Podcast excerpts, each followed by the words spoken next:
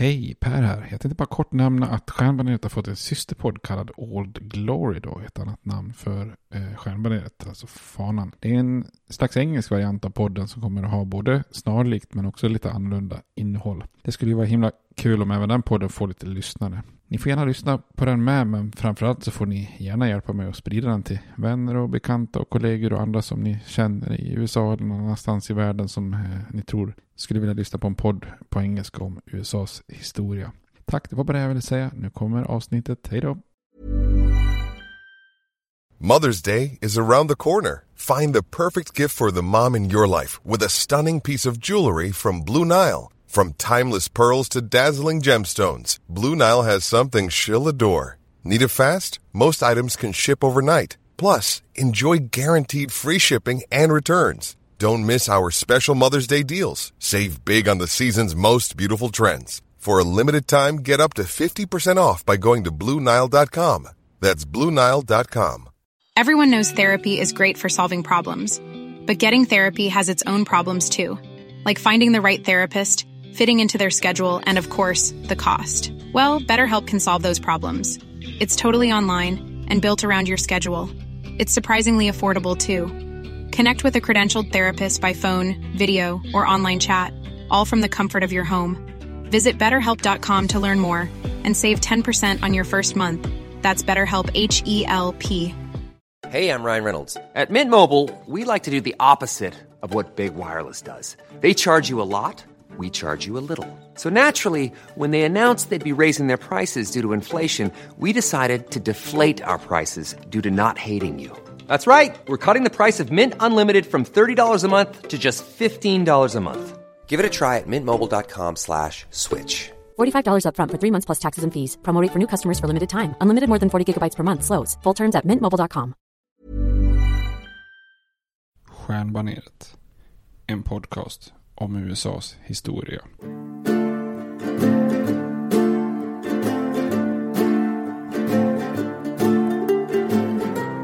We hold these truths to be self-evident, that all men are created equal, that they are endowed by their Creator with certain unalienable rights, that among these are life, liberty, and the pursuit of happiness. Now we are engaged in a great civil war, testing that government of the people, by the people, for the people, shall not perish from the earth. And so, my fellow Americans, ask not what your country can do for you, ask what you can do for your country. I have a dream. My four little children will one day live in a nation where they will not be judged by the color of their skin, but by the content of their character. Mr. Gorbachev, tear down this wall. I did not have sexual relations with that woman, Miss Lewinsky. Då hälsar vi välkomna till eh, Stjärnbaneret, en podcast om amerikansk historia. Idag är det återigen dags för en liten avstickare från vår översiktsserie och idag kommer vi behandla något som kallas för McCarthyism. Yep. Säger man så Per? Jajamän. Välkommen. Tackar, tackar. Eh, McCarthyism och det här avsnittet kommer utspela sig runt, jag skulle gissa 50-talet då. Ja, precis. Under eh, kalla kriget. Eran början på kalla kriget kan man väl säga då. Precis. Kall del av kalla kriget. Ja. Ja. Vad kan du säga mer om vad dagens program kommer innehålla?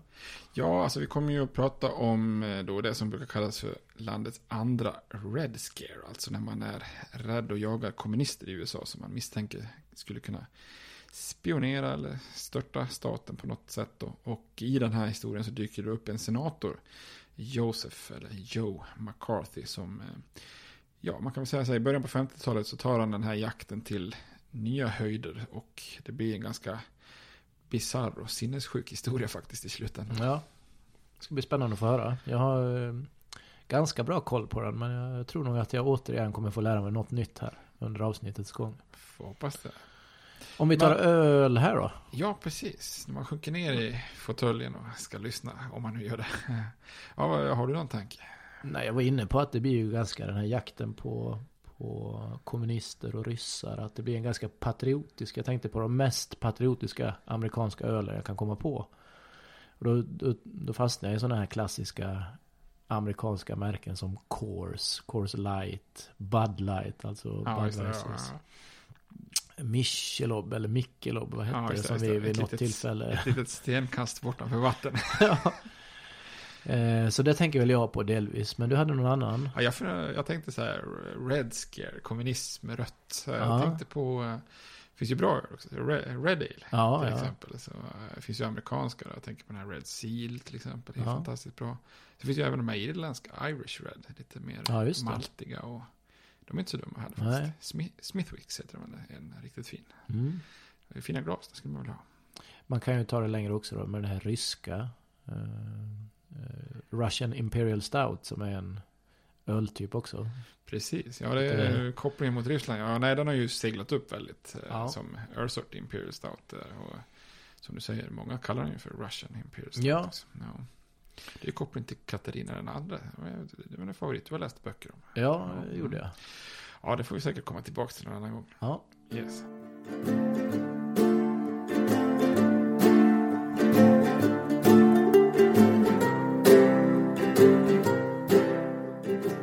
Men om vi går in på det här med McCarthyism så är det ju under, under kan man säga framförallt under åren 1950 till 54 som eh, då den här senatorn Joseph McCarthy driver en ganska hetsk eh, kampanj där han anklagar massvis med folk för att vara kommunister och förrädare. Och, eh, och det är, som jag sa, en, lite, en av de lite mer bisarra händelserna i USAs historia då.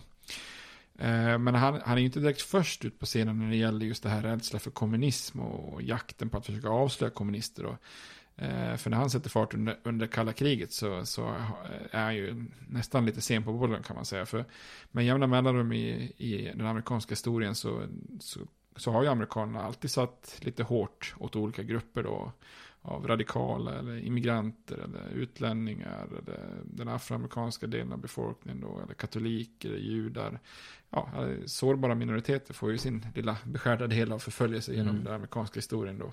Och den här första rädslan då eh, för och jakten av kommunister, det uppstod ju efter bolsjevikernas revolution då, eh, sista åren på andra världskriget då. Och den... Eller första världskriget menar du? Ja, så andra. Mm. Ja, nej, ja, givetvis första världskriget. Bra att du rättar. Ja, Eh, och, och den, eh, den eh, rädslan som uppstår där brukar ju kallas då för the red scare. Och eh, sen kommer de här lite turbulenta åren då på 1930-talet med depressionen då eh, och andra världskriget. Och det lägger ju då grunden för en andra sån här red scare under 40 och 50-talen då. Eh, och det är ju väldigt mycket konservativa krafter och, och gärna då kanske republikanerna som gör paralleller mellan då det som har varit där i den här tiden då, det här New Deal som vi pratade om i ett av de första avsnitten, alltså nya given där, Mm. eh, Franklin Roosevelts eh, politik där, som, där, där den amerikanska staten för första gången liksom blandar sig i människors liv på ett helt annat sätt. I, Och ekonomin då. Precis, ja. Mm. Eh, och då är det ju många konservativa krafter som, de ser ju inte det här som något annat än socialism eller kommunism då, så de har väldigt svårt att se, ja, i USA har de ju generellt ganska svårt att se skillnad mellan om man säger socialdemokrati, socialism och kommunism. Det blir Ja. lätt liksom ett bräde på, på hela skiten då. Allt är rött kan man Ja, säga. precis. Allt Ja. rött är ju fel på något vis. I den Mm. bästa kapitalistiska andan på något vis. Eh, och under andra världskriget då är man ju faktiskt lika rädd för fascister som, som kanske kommunister. Då, vilket inte minst de här eh, tvångsinterneringslägren av japaner och japanamerikaner eh, kallas för relocation camps. Det är ju nästan som ett koncentrationsläger fast Mm. på, i USA. Då. Eh, Det är ju en händelse som man inte talar så himla mycket om, men eh, det visar ju på något vis hur långt eh, så här hyperpatriotiska amerikaner vill gå när det gäller att dra in eh, civila rättigheter och sånt där. Då. Men McCarthyism, det uppstår ju då efter andra världskriget då, i ett land som är väldigt eh, präglat av, av kalla kriget. USA vid den här tiden då, efter andra världskriget och fram på 50-talet. Jag tänker mig att eh, ekonomiskt åtminstone ser ganska bra ut för en stor del av befolkningen och så. Men den här rädslan för kommunismen finns väl ändå? Va? Vad kommer den sig och hur yttrar den sig? Ja, precis. Jo, USA har ju liksom, går ju väldigt vinnande ur andra världskriget och ekonomin är ju väldigt bra och så vidare. Men för den här rädslan för, eller överdrivna rädslan kanske för kommunismen så är det ju ganska många faktorer som samverkar då. Eh, dels upplever man ju under de här åren lite grann av ett antal motgångar eh, när det gäller utrikespolitiken då. Alltså Sovjet gör ju framsteg och skaffar sig atombomb och Mao segrar ju i Kina som man känner liksom mm. går förlorat på något vis. Och sen uppstår ju Koreakriget och lite så. Eh, men och man kanske tänker så, kalla kriget, att det främst är utrikespolitik. Men det, egentligen kan man säga att kalla kriget påverkar ju i princip allt i USA. Även inrikesfrågor, allt från kultur, media till, till, till och med rasfrågan. Där man ofta liksom mixar ihop eh, de svarta med, med kommunism till exempel. Mm -hmm. Men det finns ju också en massa inrikesfrågor. Och det, dels har den här Eh, Truman-administrationen då har ju ett lojalitetsprogram som man introducerar. Att man måste vara lojal mot USA då.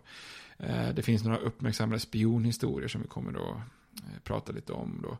Och sen har ju också då Demokraterna haft en väldig majoritet under många år. Så att Republikanerna har ju, har ju då en jakt på frågor som kan användas för att liksom kunna besegra Demokraterna. Och så speciellt inom det republikanska partiet men även bland vissa demokrater så uppstår också en sån här hårdför linje mot allt som har med Sovjet och kommunism att göra. Alltså har du en politisk kandidat som så att säga är soft on communism, då, då går det inte så bra i valkampanjer och sånt där. Utan Nej. alla tecken på kommunism, var de än uppstår, måste på något vis bekämpas om man ska kunna vinna eh, kalla kriget då. Eh, så man kan säga det är en väldigt stor krock här. Alltså det, kommunismen som brukar ju beskrivas som ateistisk.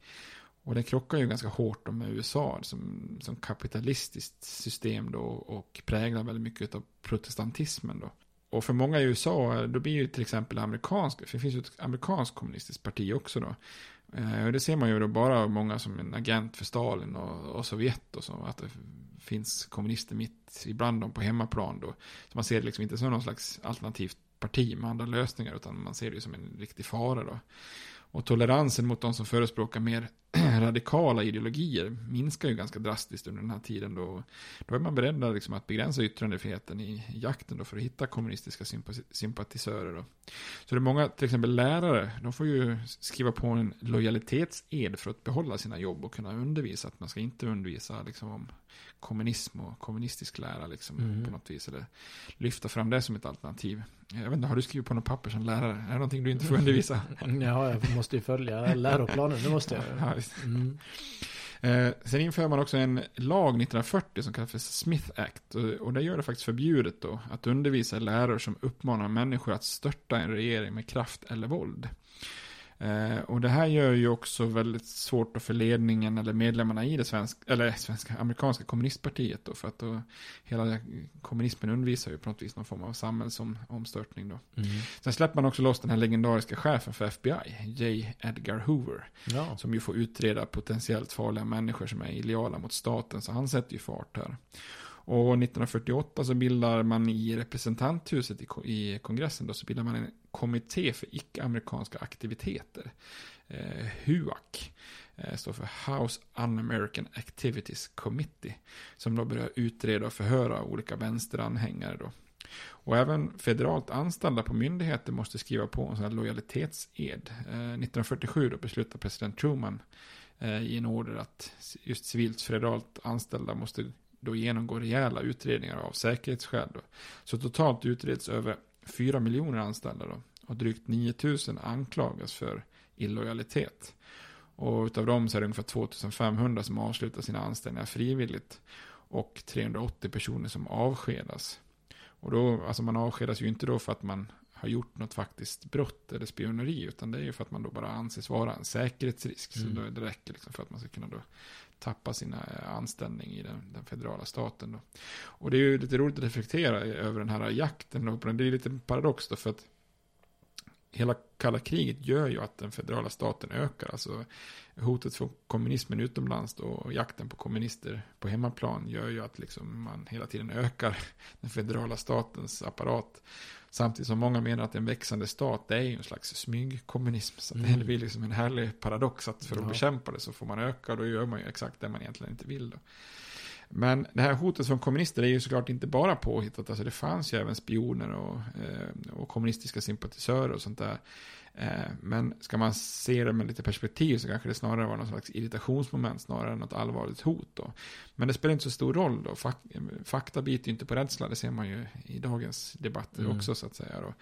Eh, men man kan heller inte beskriva USA som, som drabbat av någon, liksom, någon masshysteri eh, av rädsla. Liksom, de allra flesta amerikaner lever på sina liv som bara vanligt. Då. Men eh, om man drabbas av det här så drabbas man ju då väldigt hårt. Alltså på 40-50-talen så, så förstör den här misstänksamheten och alltså att man kan bli då liksom skyldig genom associationen. Sådär. Mm. Alltså, behöver knappt lägga fram liksom, bevis. Och, så, så, det förstör ju många människors liv och rykten i USA. Så man kan ju inte, man kan ju inte heller på något vis bagatellisera det heller. Då, så att säga.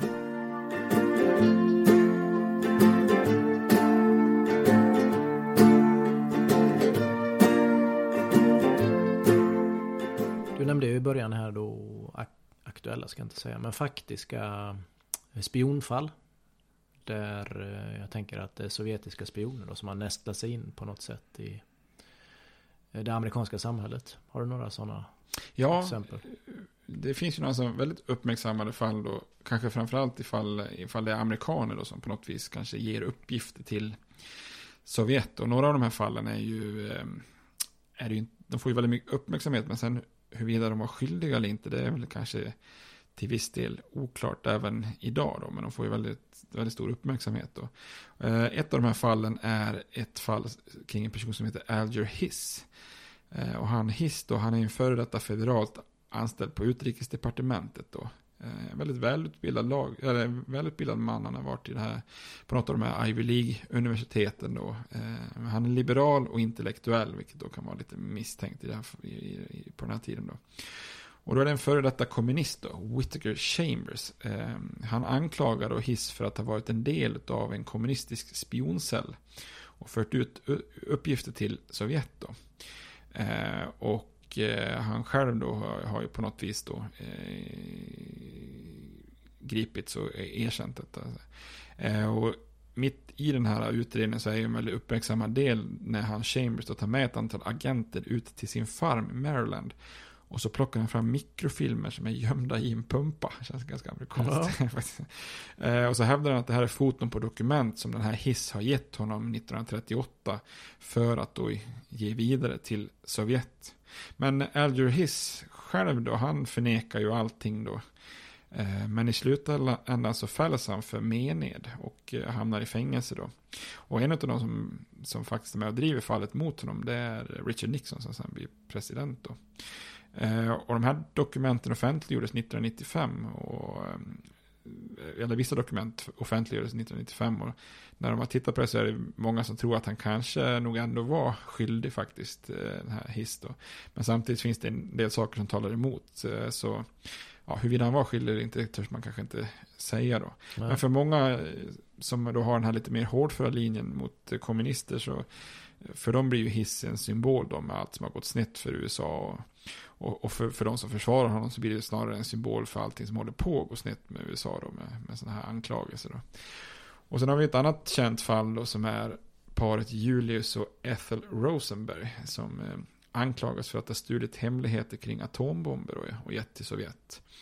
Och då är det en tysk där, Klaus Fuch, Fuch F-U-C-H-S.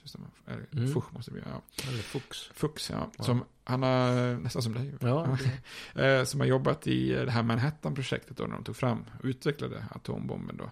Och han grips av britter eh, och erkänner då att han har ägnat sig åt spioneri då. Men han i sin tur pekar då ut eh, ett antal personer, bland annat de här Rosenberg, det paret Rosenberg.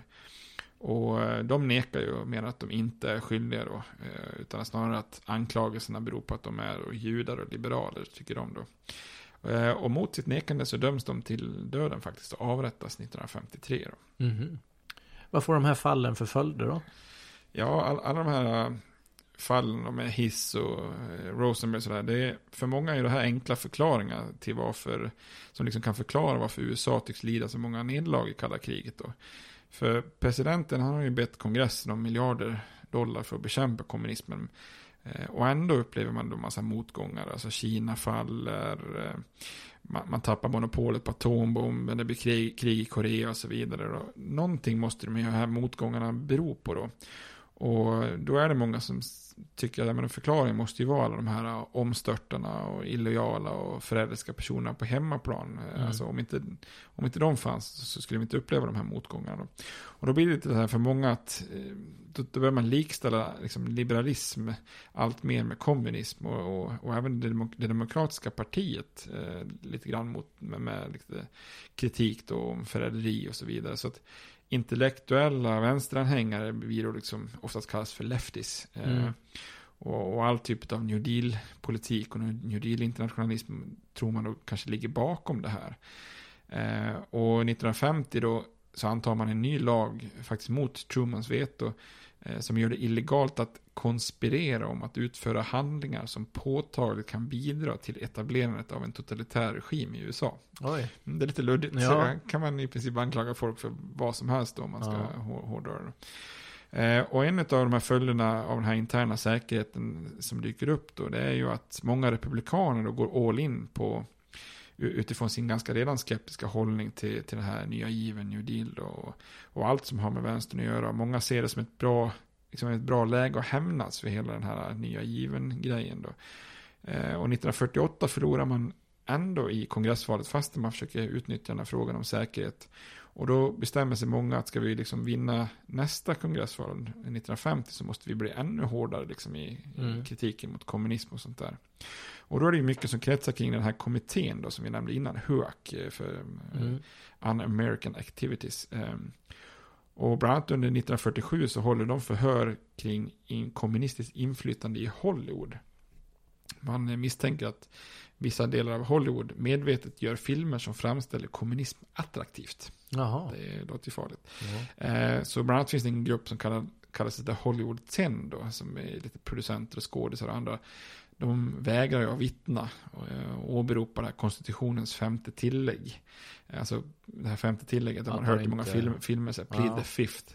Eh, och det är ju att man inte ska liksom på, på något vis behöva vittna mot sig själv. Eller, eller, ja, eller snarare att man inte ska under ed ska behöva säga någonting som gör att man riskerar att kunna dömas för ett brott. Då, då kan du liksom säga, ja, jag vill inte vittna då, I'll plead the fifth. Mm. Eh, och, eh, men de gör det här då, och det innebär ändå att de trots det fängslas en kort tid och får böter och förlorar sina jobb då. Så det finns många som, som är både positiva och kritiska. Några av dem som vittnar är faktiskt Ronald Reagan och Walt Disney. Eh, Reagan, han kom ju faktiskt som, han var ju skådespelare från första början. Ja. Han kom ju att samarbeta med HUAC och FBI då. Och så vid den här tiden faktiskt ta sina första steg liksom mot den konservativa högerns håll då. Eh, många av de här filmproducenterna blir ju rädda och totalt hamnar faktiskt 240 personer inom nöjesbranschen på en, på en svarta lista då och får inte längre jobba vidare. Och det här var ju många, många stjärnor började protestera. En av dem är den här Judy Garland som är känd från Trollkarlen från Oz. Ja. Den kommer vi att komma tillbaka till. Den här filmen är ju faktiskt en, en symbolism för, för en viss era i amerikansk historia. Jag ska inte säga någon, någon där. Men Oj, den, den, är väl väldigt känd. Jag tror de flesta känner igen den här um, Over the Rainbow-låten. Mm. Uh, har du lust att sjunga? Nej, Nej. Nej inte. uh, och sen även uh, Frank Sinatra. Är han också misstänkt för? Ja, han är, nej, jag kommer inte ihåg om han är misstänkt, men han är i alla fall väldigt, väldigt kritisk. Jag har hittat ett citat från honom som kanske ändå är symboliskt för den här tiden och vad man kanske kan tänka där. Och han skriver så här, once they get the movies throttle, how long will it be before we're told what we can say and cannot say into a radio microphone. If you make a pitch on a nationwide eh, radio network for a square deal for the underdog, will they call you a commie? Are they going to scare us into silence? Mm. Det är ganska starkt. Ja, verkligen. Ta, ta ställning för det här på något vis. Har du någon relation till den gode Frank? Nej, men nyår förknippas ju med Frank Sinatra för mig. Ja, just det. Eh, jag vet inte vilken av låtarna det är, men man har ju hört både New York, New York och My Way. Precis, ja. Eh, spelas där vid tolvslaget, tänker jag. Ja, det är nog ganska vanligt. Ja. Ja, ja.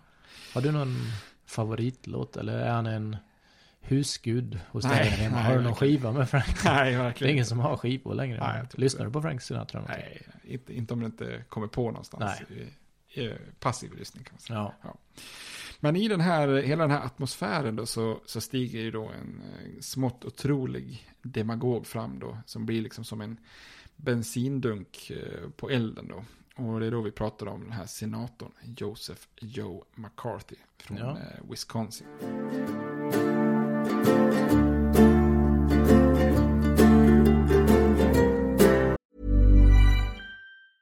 Burrow's furniture is built for the way you live. From ensuring easy assembly and disassembly to honoring highly requested new colors for their award-winning seating, they always have their customers in mind. Their modular seating is made out of durable materials to last and grow with you. And with Burrow, you always get fast, free shipping. Get up to 60% off during Burrow's Memorial Day sale at burrow.com slash ACAST. That's burrow.com slash ACAST. burrow.com slash ACAST. Everyone knows therapy is great for solving problems, but getting therapy has its own problems too, like finding the right therapist, fitting into their schedule, and of course, the cost. Well, BetterHelp can solve those problems. It's totally online and built around your schedule. It's surprisingly affordable too. Connect with a credentialed therapist by phone, video, or online chat, all from the comfort of your home. Visit betterhelp.com to learn more and save 10% on your first month. That's BetterHelp H E L P.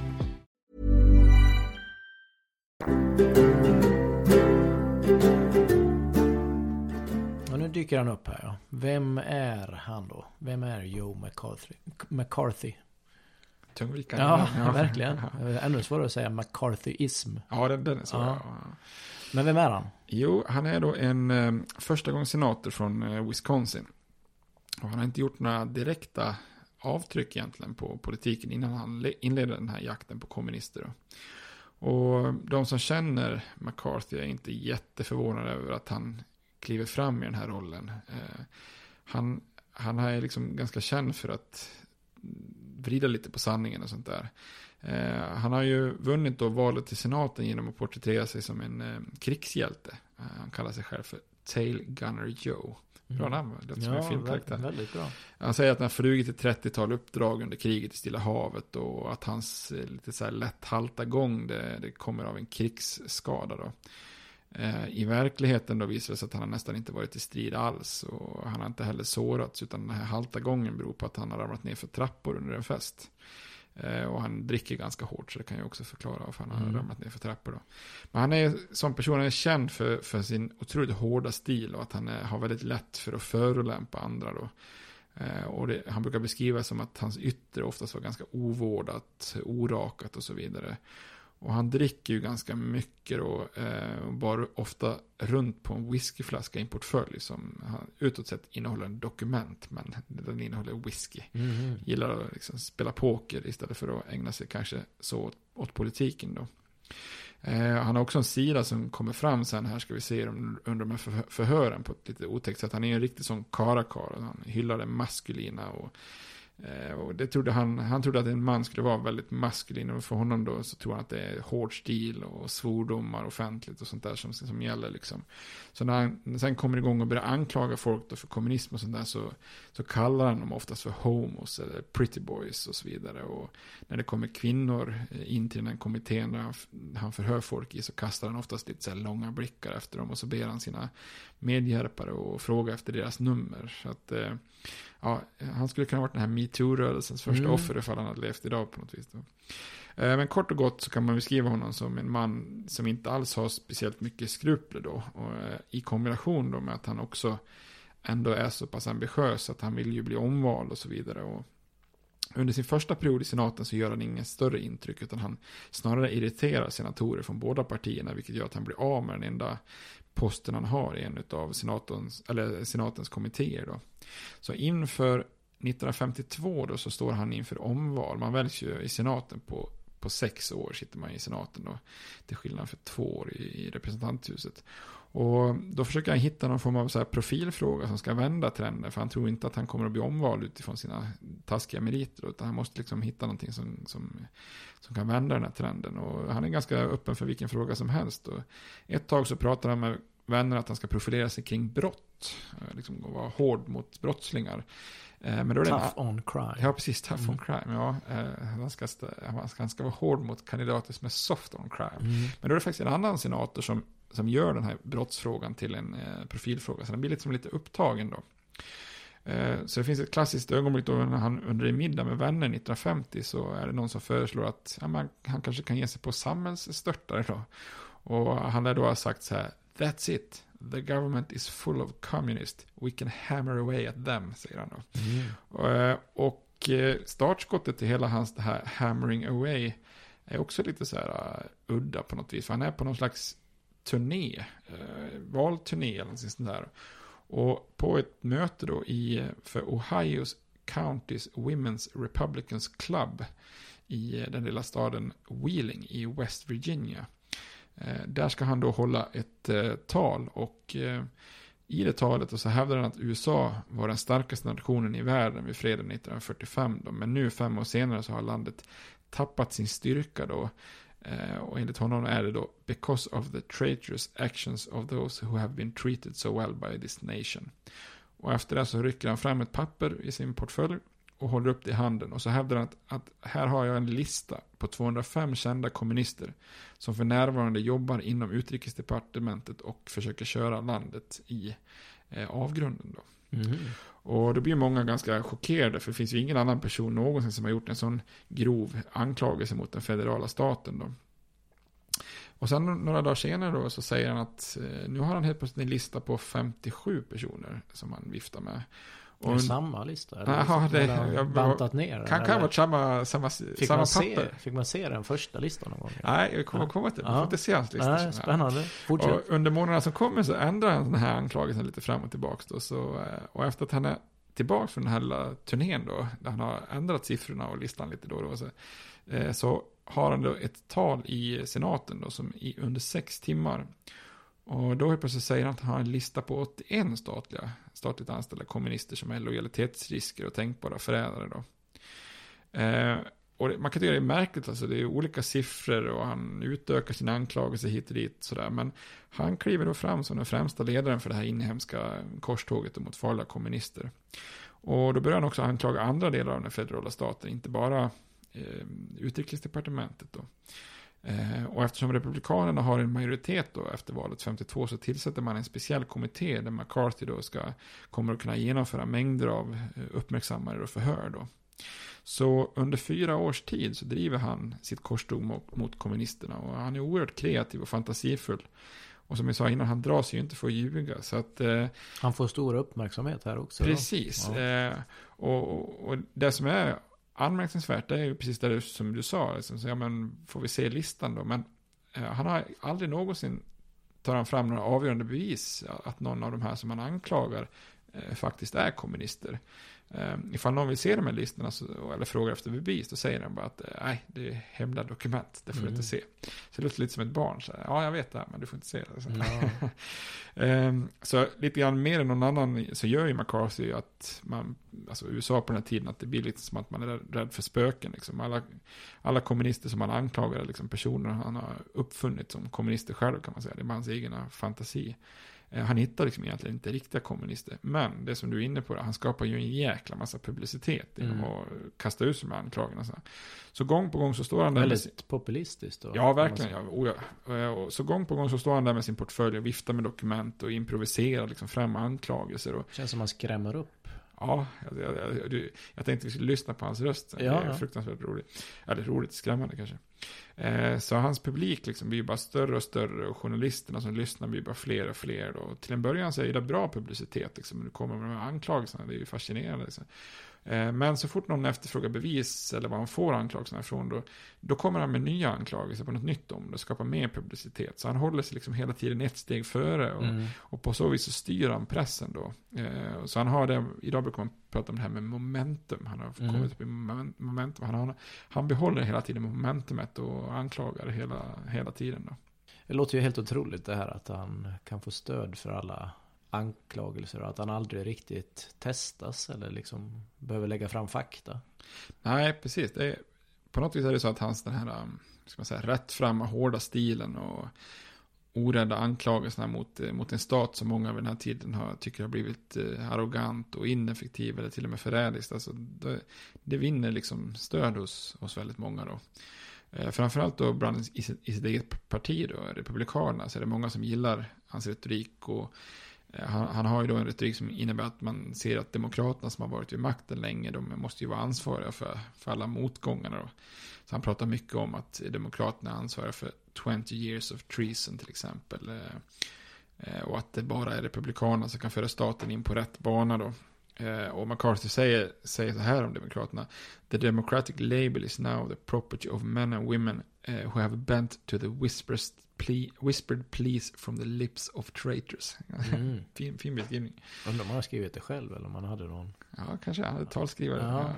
Och, och, på, och, på ett sätt kan man ju säga att det här liknar lite den här rörelsen som, som Trump utnyttjar idag. Alltså att eh, man hittar en kärngrupp av väljare som, som, som kan få utlopp för ett ganska brett missnöje med många olika saker. För det handlar inte bara om rädsla för kommunismen, utan, utan hela, hela det här McCarthyism bygger ju också lite grann på förakt mot etablissemanget i öst och Eh, frustrerade partipolitiska ambitioner och sånt där. Så han säger ju till exempel att många som har anställts i utrikesdepartementet är ju män som är born with silver spoons in their mouth. Så att han har ju en ganska bred eh, mm. tilltalande mm, retorik. Jag tänkte att vi skulle lägga in ett litet ljudklipp här så man får lyssna på hans röst. Ja, spännande. When they say you don't treat them like gentlemen. While we do, I might say that if we, if we did not, I would not cry for them. Traitors are not gentlemen, my good friends. They don't understand being treated like gentlemen. Ja, vad tyckte du om den rösten? ja, aggressiv. Väldigt eh, speciell röst, får man ja. säga. Lite så här sammanbitet väsande fram ja. på något vis. Ja. Han är förbannad alltså, det hör man ju. Ja, han, han är på jakt efter kommunister, verkligen. Ja. Eh, hur som helst, så han lyckas ju med den här strategin i alla fall, att väljas om i Wisconsin för en andra period i senaten då, 1952. Och kan ju då fortsätta sitt korståg mot eh, kommunism, kommunister då. Eller om man tror eller fantiserar är kommunister då. Och många andra republikaner de vågar liksom inte motsätta sig McCarthy oavsett egentligen vad de tycker om hans metoder eller hans sätt då. Och man märker liksom att han har hittat en fråga här som vinner val. Eh, ett exempel är Richard Nixon som faktiskt vinner en plats i senaten i Kalifornien genom att vara just eh, hård mot kommunism och ställa sig bakom McCarthy. Han är också känd för att vara lite så här, kandidera på den frågan. Och man ger honom också, eller McCarthy, alltså äran av att ha bidragit till, till att runt 12 republikaner vinner i sina senatsval. För att mm. den här mm. frågan är så, så viktig då. Och det finns en person, en um, Robert Taft som är känd republikan, han brukar kallas för Mr. Republican, som ger honom sitt stöd då. Och eh, samtidigt som, ja, Koreakriget och det bryter ut 1950. Eh, och det stärker ju McCarthys aktier lite ytterligare, för då ser man ju ytterligare ett hot från kommunism som sätter igång då. Eh, så presidenten med den här tiden, president Eisenhower, han, han gillar ju inte McCarthy överhuvudtaget. Men han vill eller vågar inte kritisera honom öppet inför presidentvalet 1952 då. Eh, så hans strategi är bara att försöka ignorera honom. Han är, han är känd för att han har sagt ett citat, citat om McCarthy. I will not get into the gutter with that guy. Så att han försöker bara hålla honom på avstånd på något mm. vis då. Men eh, Eisenhowers regering är trots allt ändå ganska tydligt antikommunistisk. Så en sån här händelse som inträffar under de här åren 1954 det är att man till exempel nekar en säkerhetsklassning till han Robert Oppenheimer som, eh, eller Robert Oppenheimer som är en av de som var med och utvecklade atombomben och så vidare. Mm. Så här, och det är många personer som faktiskt mister medborgarskapet i enlighet med de här antikommunistiska lagarna. Eh, och som då sägs ha ägnat sig åt aktiviteter som handlar om att störta regeringen då. Eh, om man ska komma ihåg att han har stöd från många, till och med vissa demokrater. Så eh, lite anmärkningsvärt är att även Robert Kennedy ett tag jobbar som en utredare åt McCarthy. Det mm. kan man inte tro. Han är ju annars ansedd som väldigt liberal där. Ja. När han ställde upp i presidentvalet innan han varit mördad. Då.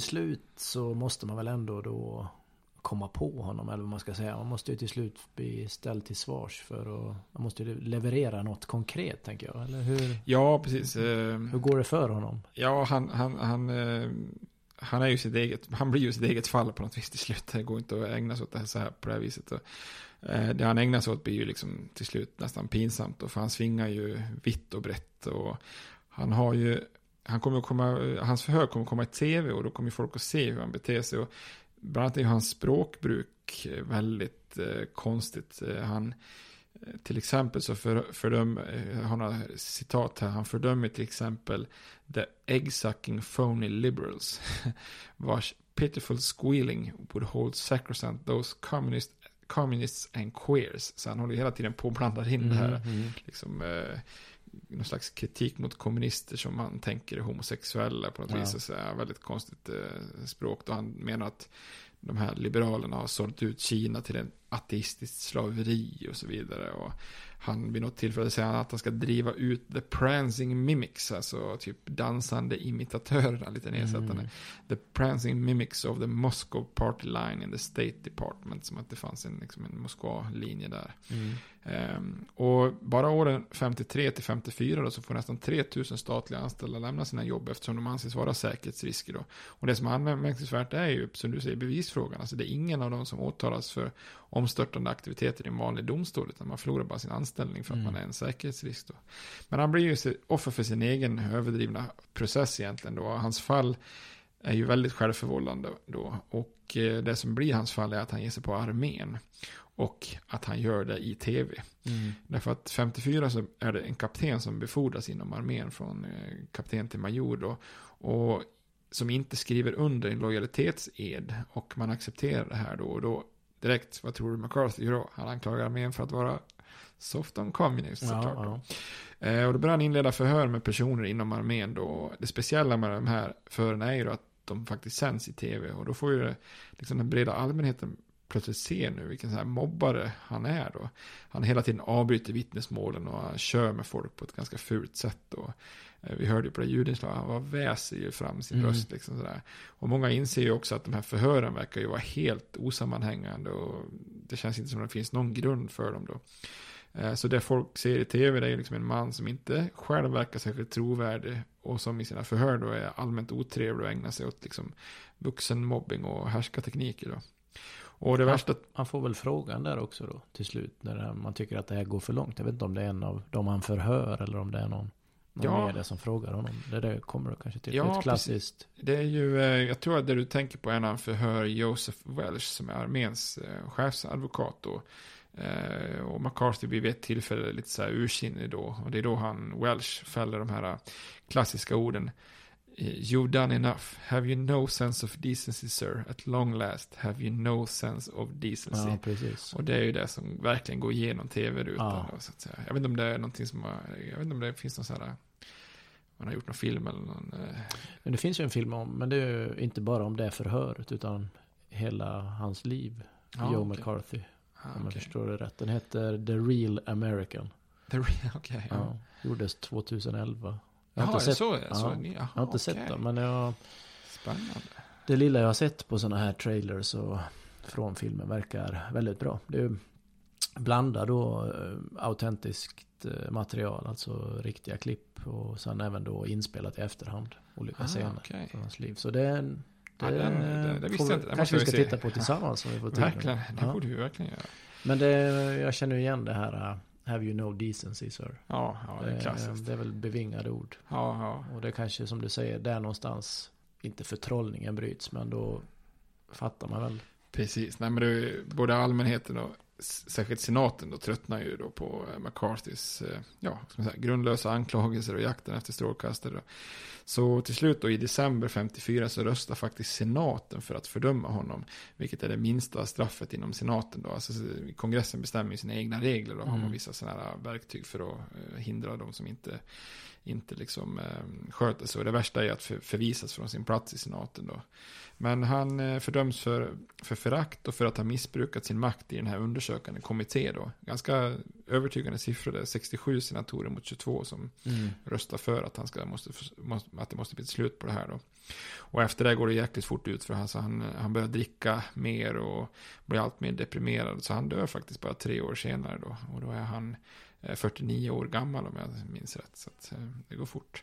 Så med facit i hand då så kan man väl se att vid den här tiden samtidigt så börjar många amerikaner generellt bli lite mindre besatta av den här antikommunismen då.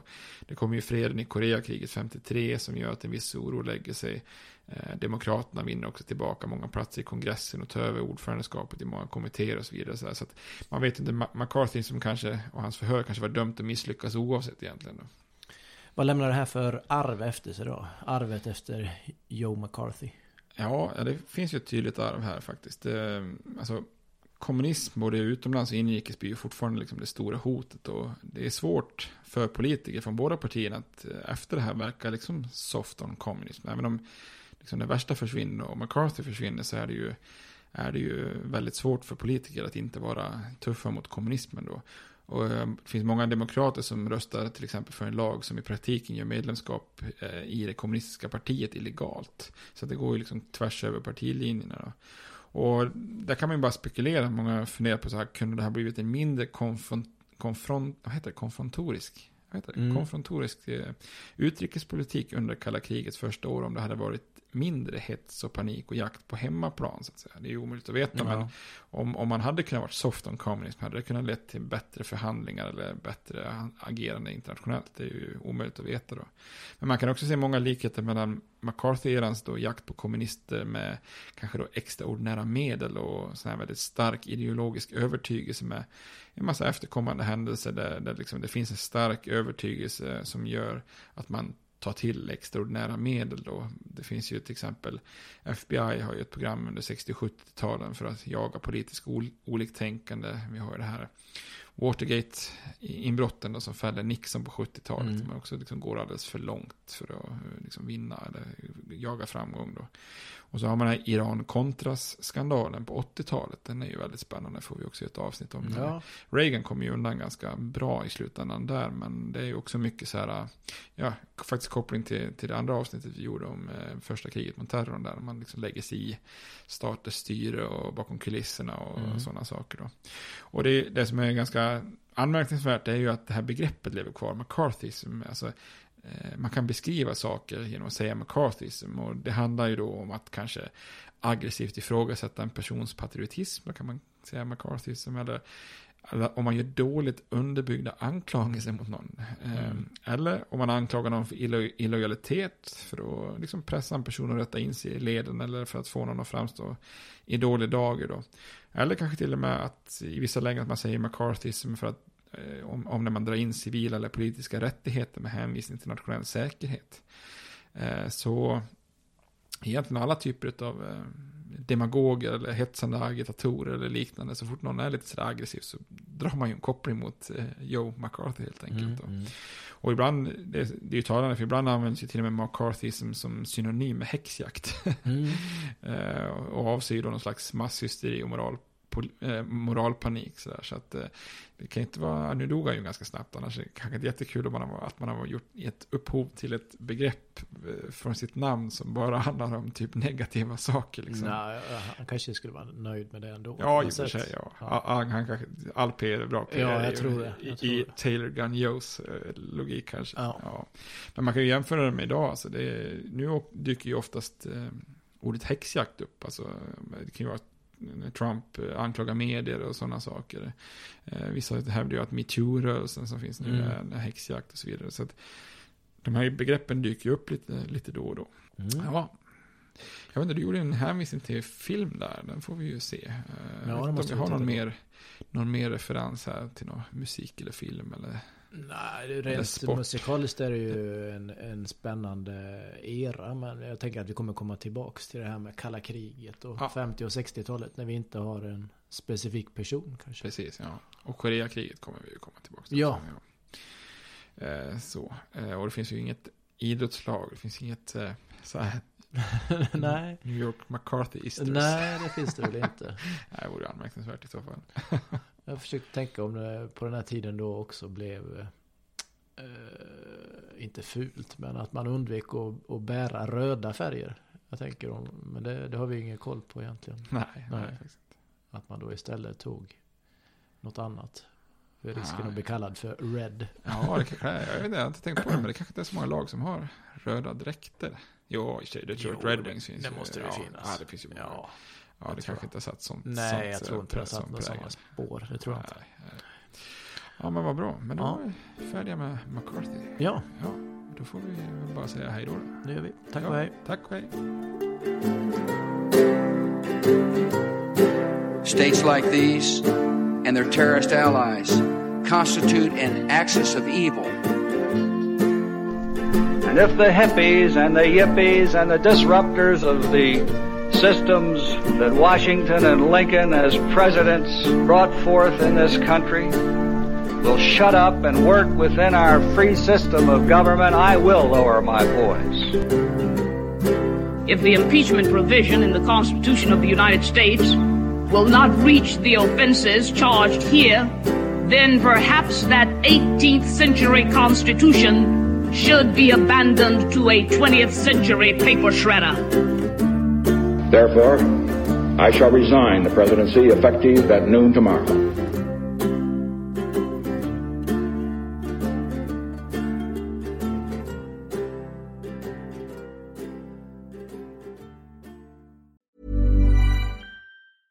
Selling a little or a lot? Shopify helps you do your thing however you cha-ching. Shopify is the global commerce platform that helps you sell at every stage of your business. From the launch your online shop stage to the first real life store stage, all the way to the did we just hit a million orders stage.